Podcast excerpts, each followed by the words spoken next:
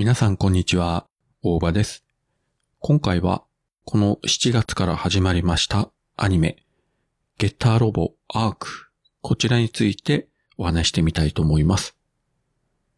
長井号検索、石川県作画によるゲッターロボサーガの、えー最終作ですね。これが、まさかの2021年に、えーアニメ化されることになりました。一番最初に、えーテレビアニメ化されたゲッターロボは、自分が小学生の頃だったんですけれども、ゲッターロボ、その続編のゲッターロボ G、そしてだいぶ、えー間が空いて、テレビでゲッターロボ GO というのがあったんですが、これはあの前のシリーズとつながりがない作品だったんですね。で、その後 OVA とかでもゲッターロボはいろいろ作られたんですが、まあはっきり言うとですね、アニメ版というのは、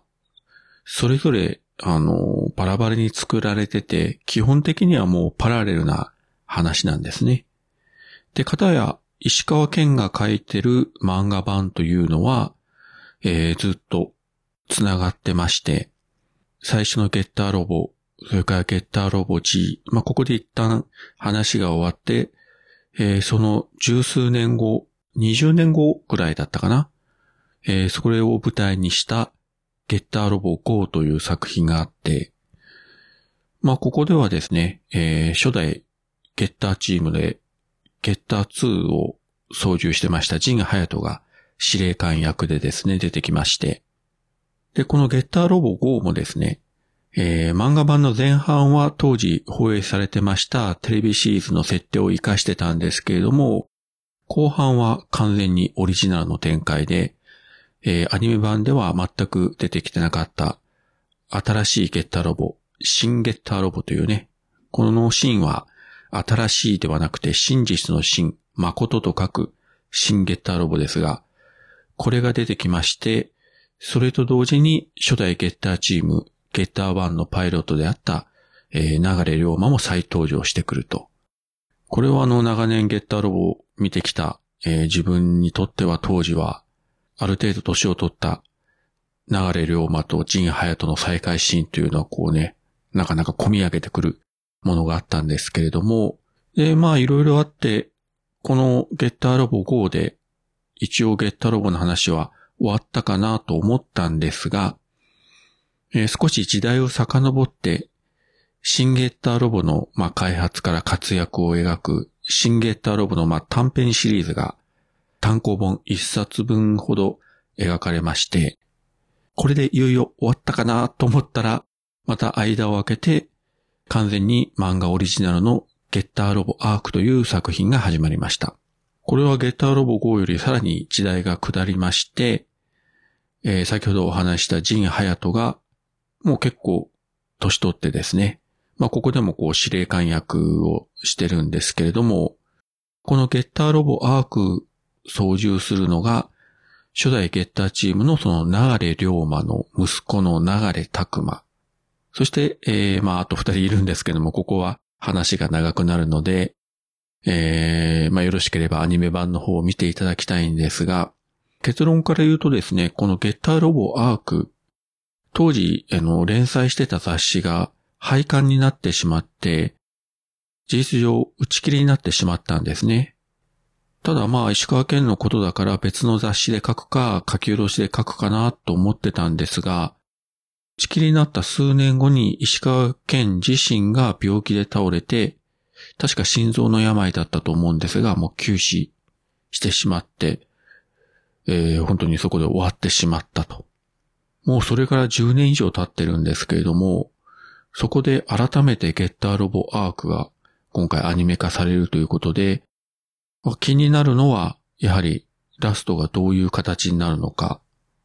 まあ多分原作と同じように、ここで終わります。第一部完みたいなことはしないと思うんですけれども、オリジナルの展開はしていくんでしょうがどうなるか。それと、原作版のゲッターロボアークは今言ったようにゲッターロボサーガのま最終章ということで、それまでの、えーシリーズの積み重ねで来てるわけですね。同じ世界の中で時間がずっと流れていくと。えーそしてゲッターチームのパイロットたちも代替わりしていくとそういう話なんですが、テレビ版も、えー、OVA もそこの整合性は考えてない、本当にバラバラに作られてるので、そこの描写をどこまでどう今回のゲッターロボアークの中で反映していくのか、なかなかちょっとね、難しいんじゃないかなと思いますので、かなりオリジナルの展開は入れてくるんじゃないかなと。本当言えばですね、やはり石川県の漫画版を読んでもらいたいんですよね。めっちゃくちゃ面白いし、熱いし盛り上がるんですが、えー、ただ今、紙の本がちょっと入手が難しいのかなそしてなぜか電子書籍が出ていないということで、せめてね、このアニメシリーズの、えー、放送と同時にね、Kindle とかでこう出してくれればいいんですが、まあ石川県長井豪と一緒にダイナミックプロというところにこう所属して漫画描いてたんですが、長井豪の作品も、ほぼほぼ電子書籍にはなってないんですよね。まあ、このあたりのダイナミックプロの、えー、方針というのがよくわからないんですけどもね。まあね、いろいろ大人の事情があるんでしょう。あとですね、えー、っと、今、Amazon プライムビデオだと、えー、最初のゲッターロボ、あるいはゲッターロボ G とかがえー、配信されてますので、興味のある方はご覧になっていただければと思うんですが、それと今回始まったゲッターロボアークを見比べてはいけないと思います。なぜ見比べてはいけないかということは実際見ていただいたらわかるんですが、あの、実はですね、自分も少し前に、このゲッターロボ第1話を Amazon プライムビデオで見直したんですが、当時、小学校4年生か5年生だったかな気にせず見てたんですが、今見直すと、いや、本当になかなか辛いなという、あの話的にも、作画的にも、えー、そういう作品でしたので、まあ、正直あまりお勧めはしません。まあ、どちらにしてもですね、多分過去作、特に漫画版を読んでない人がいるという前提で今回のゲッターロボアークというのは進んでいくんじゃないかなと推測してますので、テレビ放映、えー、っと、まだ BS とかではやってないのかな？自分が見たのが Hulu での配信で見たんですけれども、各配信サイトでも今後順次出てくると思いますので、興味を持たれた方はご覧になっていただければと思います。はい、そういうことで、今回は、ゲッターロボアーク。こちらの作品についてお話してみました。それではまた。